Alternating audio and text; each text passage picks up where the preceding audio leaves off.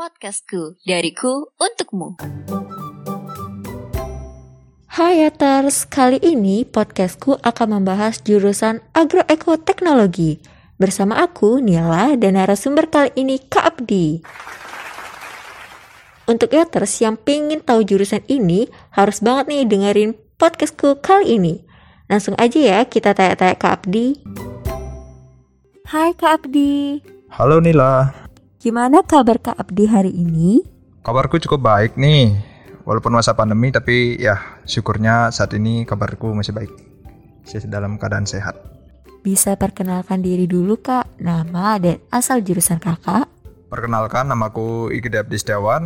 Jurusanku Agroekoteknologi, Fakultas Pertanian, Universitas Udayana, Angkatan 2017. Belakangan ini apa aja sih kesibukan Kakak? Untuk kesibukan belakangan ini, aku lagi nyusun skripsi, sekaligus juga berbisnis. Dan beberapa bisnis yang udah pernah aku jalani, itu lebih banyak ke bidang budidaya, seperti budidaya lobster, budidaya ikan cupang, dan sebagainya. Tapi yang utama sekarang adalah masih menyusun skripsi. Wah, ternyata kakaknya sibuk juga ya. Selain menyusun skripsi, ternyata kakaknya juga punya bisnis. Mungkin bisa diceritakan sedikit Kak tentang bisnis kakak? Untuk bisnis yang sebelumnya, yang pertama kali aku jalanin itu adalah budidaya lobster. Tapi saat ini masih agak vakum karena sebelumnya ada gangguan sedikit dengan bibit benih-benih lobsternya. Lobster adonan, lobster yang aku budidayakan itu adalah lobster air tawar, di mana itu didatangkan dari Australia. Jadi masih ada sedikit gangguan di sana karena ada serangan penyakit pada lobsternya. Jadi untuk usaha lobster ini masih aku vakum sebentar. Dan untuk usaha yang sekarang masih aku jalanin itu adalah usaha cupang, budidaya ikan cupang, dan masih ngerintis juga di usaha makanan, yaitu popsicle. Jadi semacam es krim buah itu. Mungkin untuk pengembangannya mungkin aku targetin untuk di wilayah Badung dulu gitu. Untuk budidaya cupang dan popsicle-nya nanti ke depan, dan bakal meluas nanti ke wilayah lainnya. Banyak juga ya bisnis yang kakak punya.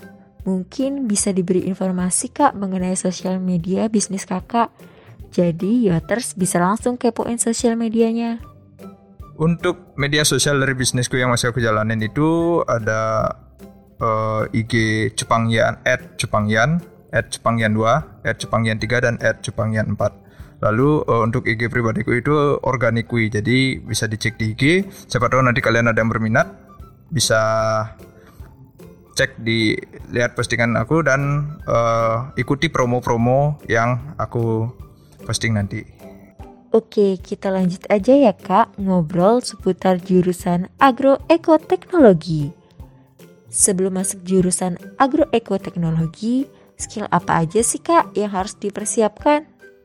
Oke, sebelum masuk jurusan Agroekoteknologi itu, skill apa yang perlu dipersiapkan? Yang perlu kalian persiapkan adalah minimal kalian harus mulai membaca artikel tentang pertanian.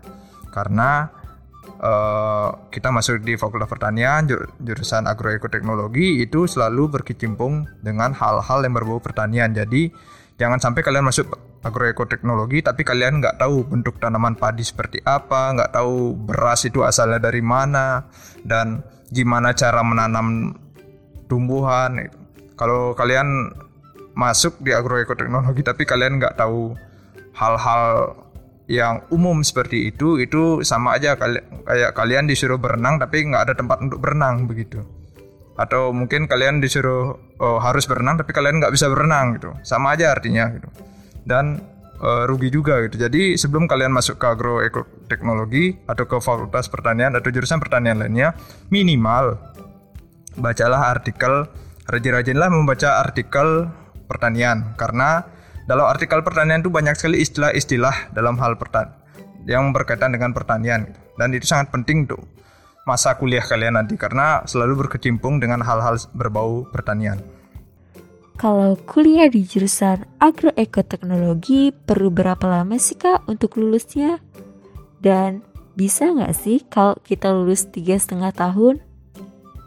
Untuk waktu kelulusan di jurusan agroekoteknologi itu sebenarnya kalian bisa lulus dengan waktu yang sangat cepat. Bahkan teman gue ada yang 3 tahun 5 bulan dia sudah SP, sudah tamat. Dan itu sebenarnya tergantung dari kemampuan kalian dalam menyusun gitu. Dan aku di sini sekarang masih berkuliah, bahkan mau semester 9 itu karena terdistraksi ke bisnis sebenarnya gitu. Dan kalau aku emang mau lulus cepat sebenarnya bisa, dan itu sangat mudah bahkan di pertanian untuk lulus cepat. Karena di jurusan ini kalian bakal berkecimpung hal-hal yang pertanian yang bahkan yang sangat-sangat umum. Jadi untuk judul penelitian dan hal-hal yang mau diteliti itu sangat umum sekali gitu. Jadi sangat mudah kalau aku bilang, tapi yang sulit itu adalah gimana nanti kalian mempraktekannya saat kalian sudah lulus. Maukah kalian jadi pertanian atau bahkan kalian bisa menjadi pebisnis di pertanian tuh, atau kalian mau kuliah di pertanian tapi malah terjun ke tempat yang lain gitu, seperti di bank yang bukan hal-hal yang bukan terkait dengan pertanian gitu. Nah, itu sebenarnya waktu kelulusan itu ada pada diri kalian, seberapa kalian cepat menyusun, seberapa aktif kalian mencari dosen untuk membimbing dan lain-lain hal sebagainya. Dan itu semua bergantung pada kalian, bukan pada standar yang atau yang kalian biasa dengar dari orang-orang bahwa masuk jurusan ini lulusannya pasti lama atau yang sebagainya. Itu semua bergantung pada kalian. Jadi tergantung diri sendiri ya, kalian tipe yang mau cepet-cepet selesai kuliah atau nyantai aja. Tergantung pada kalian sendiri. Nah, next ya Kak, kalau perkuliahan agroekoteknologi mempelajari apa aja sih Kak? Di agroekoteknologi sendiri itu sebenarnya hal yang dipelajari ya sangat erat dengan dunia pertanian. Jadi gimana sih morfologi tanaman, fisiologi tanaman, berapa banyak pupuk yang kita harus tambahkan, jenis pupuk, pestisida maupun hama, dan metode konservasi lain, banyak sekali. Dan yang dipelajari itu adalah segala hal yang berkaitan dengan pertanian, baik dari lingkungannya, inputnya, outputnya apa,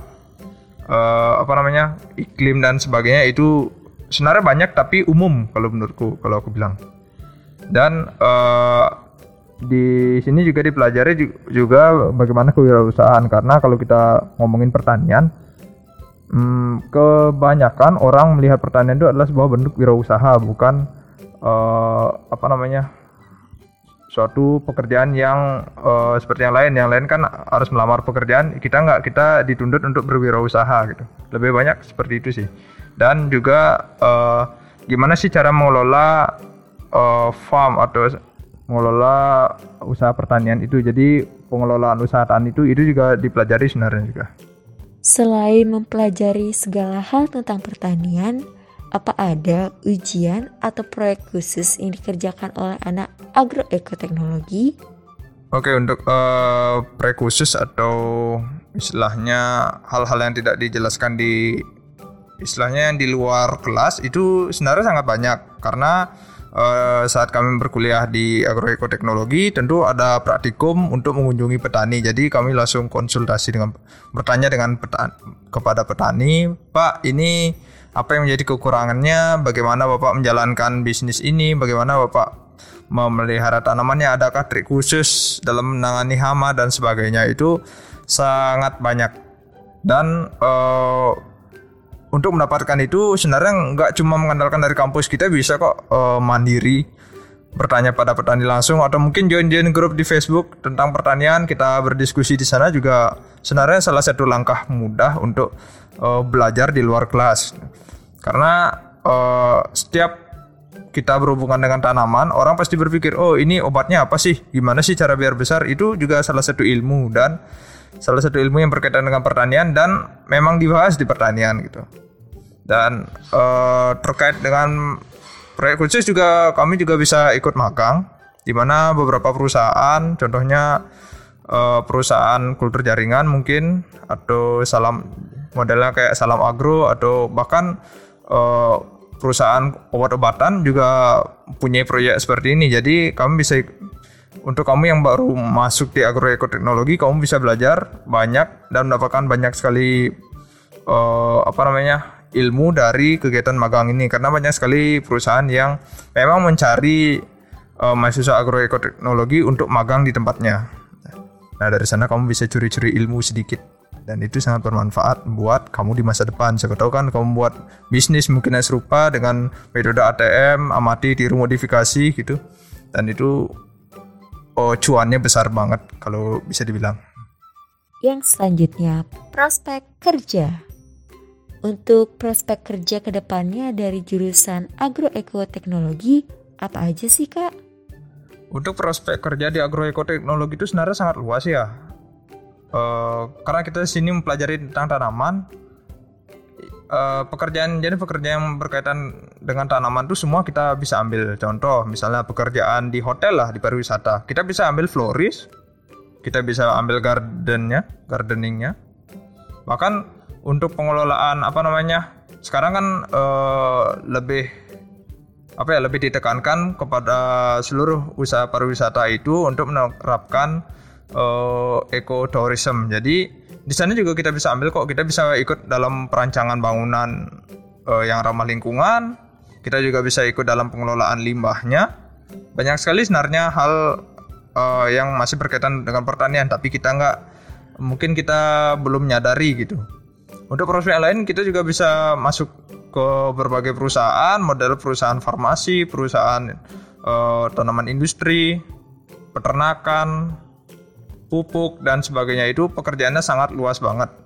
Dan untuk terkait dengan kewirausahaan juga luas banget. Jadi berbagai olahan produk makanan, berbagai olahan produk tanaman industri, kamu juga bisa masuki gitu. Dan setiap lini dari pertanian tuh kamu bisa jadikan ladang bisnis menjanjikan, ataupun mungkin lapangan pekerjaan yang sangat menjanjikan gitu. Jadi nggak rugi kamu masuk pertanian, asalkan kamu memang mau memulai, mau praktek, mau belajar lebih, maka kesuksesan itu gampang gitu. Cuan itu mudah, ada di mana-mana gitu. Kamu tanam mangga, hanya dari satu biji kamu bisa menghasilkan sekian ton mangga. Bayangkan berapa kali lipat cuannya itu hanya dari nanam pohon mangga. Tapi tentu perlu dibarengi dengan praktek, perlu dibarengi dengan usaha, kemauan, motivasi, dan doa juga. Waduh, ngomongin soal cuan, pasti yoters pada semangat nih belajar untuk bisa masuk jurusan yang paling diinginkan. Next ya, Kak, selain lulus dari S1 agroekoteknologi, apa ada sertifikasi yang diperlukan untuk mendukung prospek kerja ke depannya?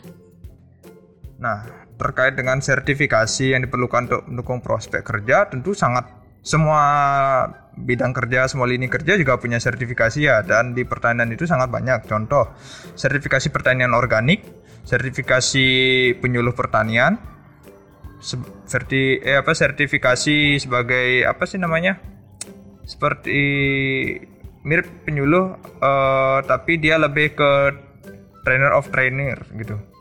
Jadi kamu yang mengajari penyuluh pertanian itu juga perlu sertifikasi, dan sertifikasi itu biasanya program sertifikasi biasanya dikeluarkan oleh Kementan itu, dan itu biasanya rutin.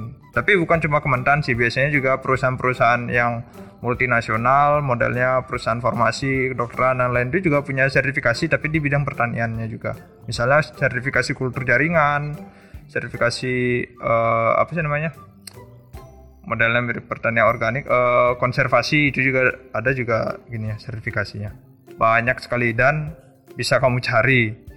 Yang penting kamu aktif mencari dan mau mengikuti program sertifikasi, maka prospek kerja itu udah ada di tanganmu gitu. Karena setiap perusahaan pasti menginginkan tenaga kerja atau sumber daya manusia yang sudah tersertifikasi, yang mampu, yang bisa menjalankan program yang ditetapkan oleh perusahaan. Jadi sertifikasi ini fatal untuk menjamin prospek kerja ke depannya gitu. Apakah setiap sertifikasi tersebut memiliki jangka waktu tertentu? atau dapat digunakan setiap saat seperti ijazah? Untuk sertifikasi sendiri itu biasanya misalnya kamu ikut sertifikasi nih, ikut program sertifikasi, lulus, lalu mendapatkan sertifikasi. Biasanya sertifikasi itu berlaku kisaran 1 sampai 5 tahun. Jadi ini bisa nilai simpen, bisa kamu simpen. Misalnya sekarang kamu dapatkan sertifikasi pertanian organik, misalnya kamu mau mencari pekerjaan di bidang organik, maka jangka waktu itu 1 sampai 5 tahun itu kamu bisa dengan mudah mencari pekerjaan di bidang pertanian organik, karena sertifikasi itu masih berlaku. Terus selama sertifikasi itu masih berlaku, ya udah prospek kamu dalam mencari pekerjaan yang sejenis dengan sertifikasi itu maka ya lebih besar gitu. Dan biasanya di perusahaan juga pasti melirik orang yang sudah mempunyai sertifikasi atau lisensi sejenisnya, karena dengan ada sertifikasi itu ya udah orang yang lulus sertifikasi maka orang ini sudah terjamin, sudah tersertifikasi dan sudah mengikuti memenuhi standar yang ada sebagai ahli di bidang yang disertifikasi gitu. Biasanya itu berlaku 1 sampai 5 tahun dan tentu setelah masa sertifikasinya habis perlu diperbarui lagi untuk istilahnya menjamin menjamin sumber daya manusia itu masih terstandarisasi gitu, memenuhi standar. Ya modelnya mirip kayak SIM, jadi perlu diperbarui gitu, untuk menjamin ini orang ini standarnya kemampuannya dia nggak menurun nih gitu. Ini masih memenuhi standar nih kemampuannya gitu. Seperti itu dia. Kita ngomongin tentang pendidikan lanjutan ya Kak. Setelah lulus S1 Agroekoteknologi, kita bisa daftar atau masuk jurusan apa aja sih Kak untuk lanjut S2-nya?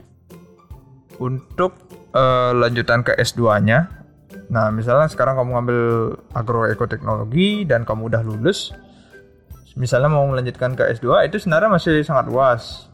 Dan tapi umumnya program S2 yang diambil itu masih berkaitan dengan program yang kamu ambil saat S1-nya gitu. Jadi kalau kamu misalnya S1 ngambil di Agroekoteknologi, mungkin S2-nya nggak akan begitu jauh. Jadi mungkin ke S2 pertanian lahan kering atau S2 pertanian organik itu pun ada. S2 Agroekoteknologi, agribisnis itu juga ada dan masih berkaitan dengan pertanian. Itu bisa diambil juga. S2 kalau nggak salah ada sih programnya S2 manajemen pangan, manajemen keamanan pangan, itu kalau nggak salah ada juga, itu bisa diambil juga. Dan yang penting gini, program S2-nya itu masih berkaitan dengan pertanian, baik itu yang di dalam negeri maupun di luar negeri. Tergantung juga sih dari program S2 itu dia menerima lulusan S1 jurusan apa aja gitu, karena nggak mungkin juga kan kamu lulusan pertanian tapi S2-nya kamu ngambil hukum, itu kan nggak nyambung banget ya. Mungkin ada nyambungnya sedikit tapi nggak memenuhi syarat, karena saat belajar S2 tentu ilmu yang dipakai itu adalah ilmu yang didapatkan saat S1-nya gitu. Jadi ya harus sesuai juga untuk program S2 yang diambil. Tapi untuk di pertanian program S2-nya sangat luas karena masih bisa nyangkut ke pangannya, masih bisa nyangkut ke keamanan pangan, ke manajemen lahannya, dan luas banget dia modelnya, program yang bisa diambil. Oke, yang terakhir nih Kak, menurut Kakak sendiri kenapa Yoters harus banget nih daftar dan masuk jurusan Agroekoteknologi? Kenapa harus banget milih ke jurusan Agroekoteknologi? Kamu bayangin 7,8 miliar manusia ada di bumi dan perlu diberi makan. Jadi selama ada manusia, petani akan selalu dibutuhkan.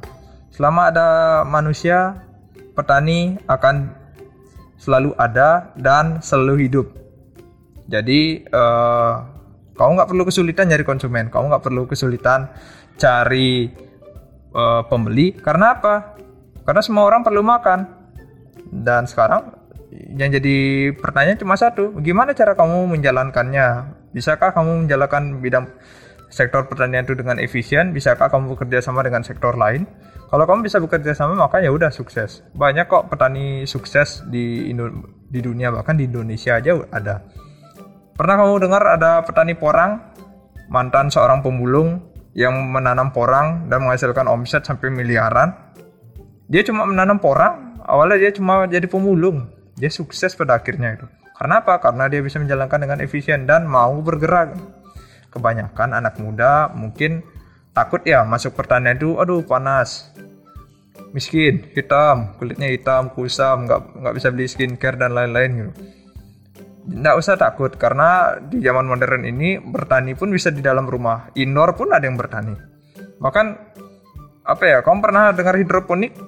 Nah, di luar negeri hidroponik itu dalam ruangan lo, bayangin. Kalau orang taunya kan, oh nanam tanaman harus kena sinar matahari nih. Oh, nggak juga gitu. Kita pakai sinar lampu aja bisa gitu. Dan kalian mau bekerja di pertanian pakai tuxedo, gampang. Buatlah kebun indoor.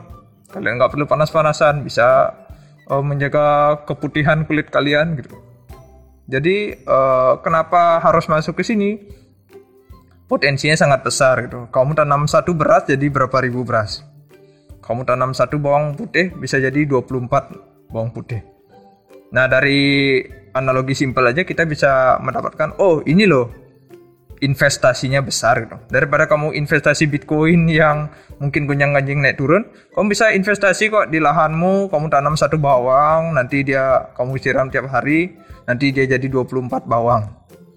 Kamu bisa kok investasiin uangmu itu ke tanaman aja, karena apa? Tanamannya pasti menghasilkan. Mau kamu rawat sebiasa mungkin, mau kamu rawat dengan pupuk sebanyak mungkin, dia pasti menghasilkan gitu. Dan tanaman nggak bisa protes. Memang pernah tanaman protes, kamu berasku kamu ambil gitu, nggak kan? Nah, gampang kan gitu. Dan tapi dalam menerapkan ini ya tentu kamu harus belajar. Kemana kamu belajarnya? Ke jurusan agroekoteknologi. Dan nggak usah takut, karena di dunia ini petani itu pasti dibutuhkan, karena manusia ini selalu ada gitu. Masih ada 7,8 miliar dan masih bertambah setiap hari gitu. Oke, segitu dulu obrolan kita tentang jurusan agroekoteknologi. Nantikan podcast berikutnya yang nggak kalah serunya tentang jurusan-jurusan lainnya. See you on top!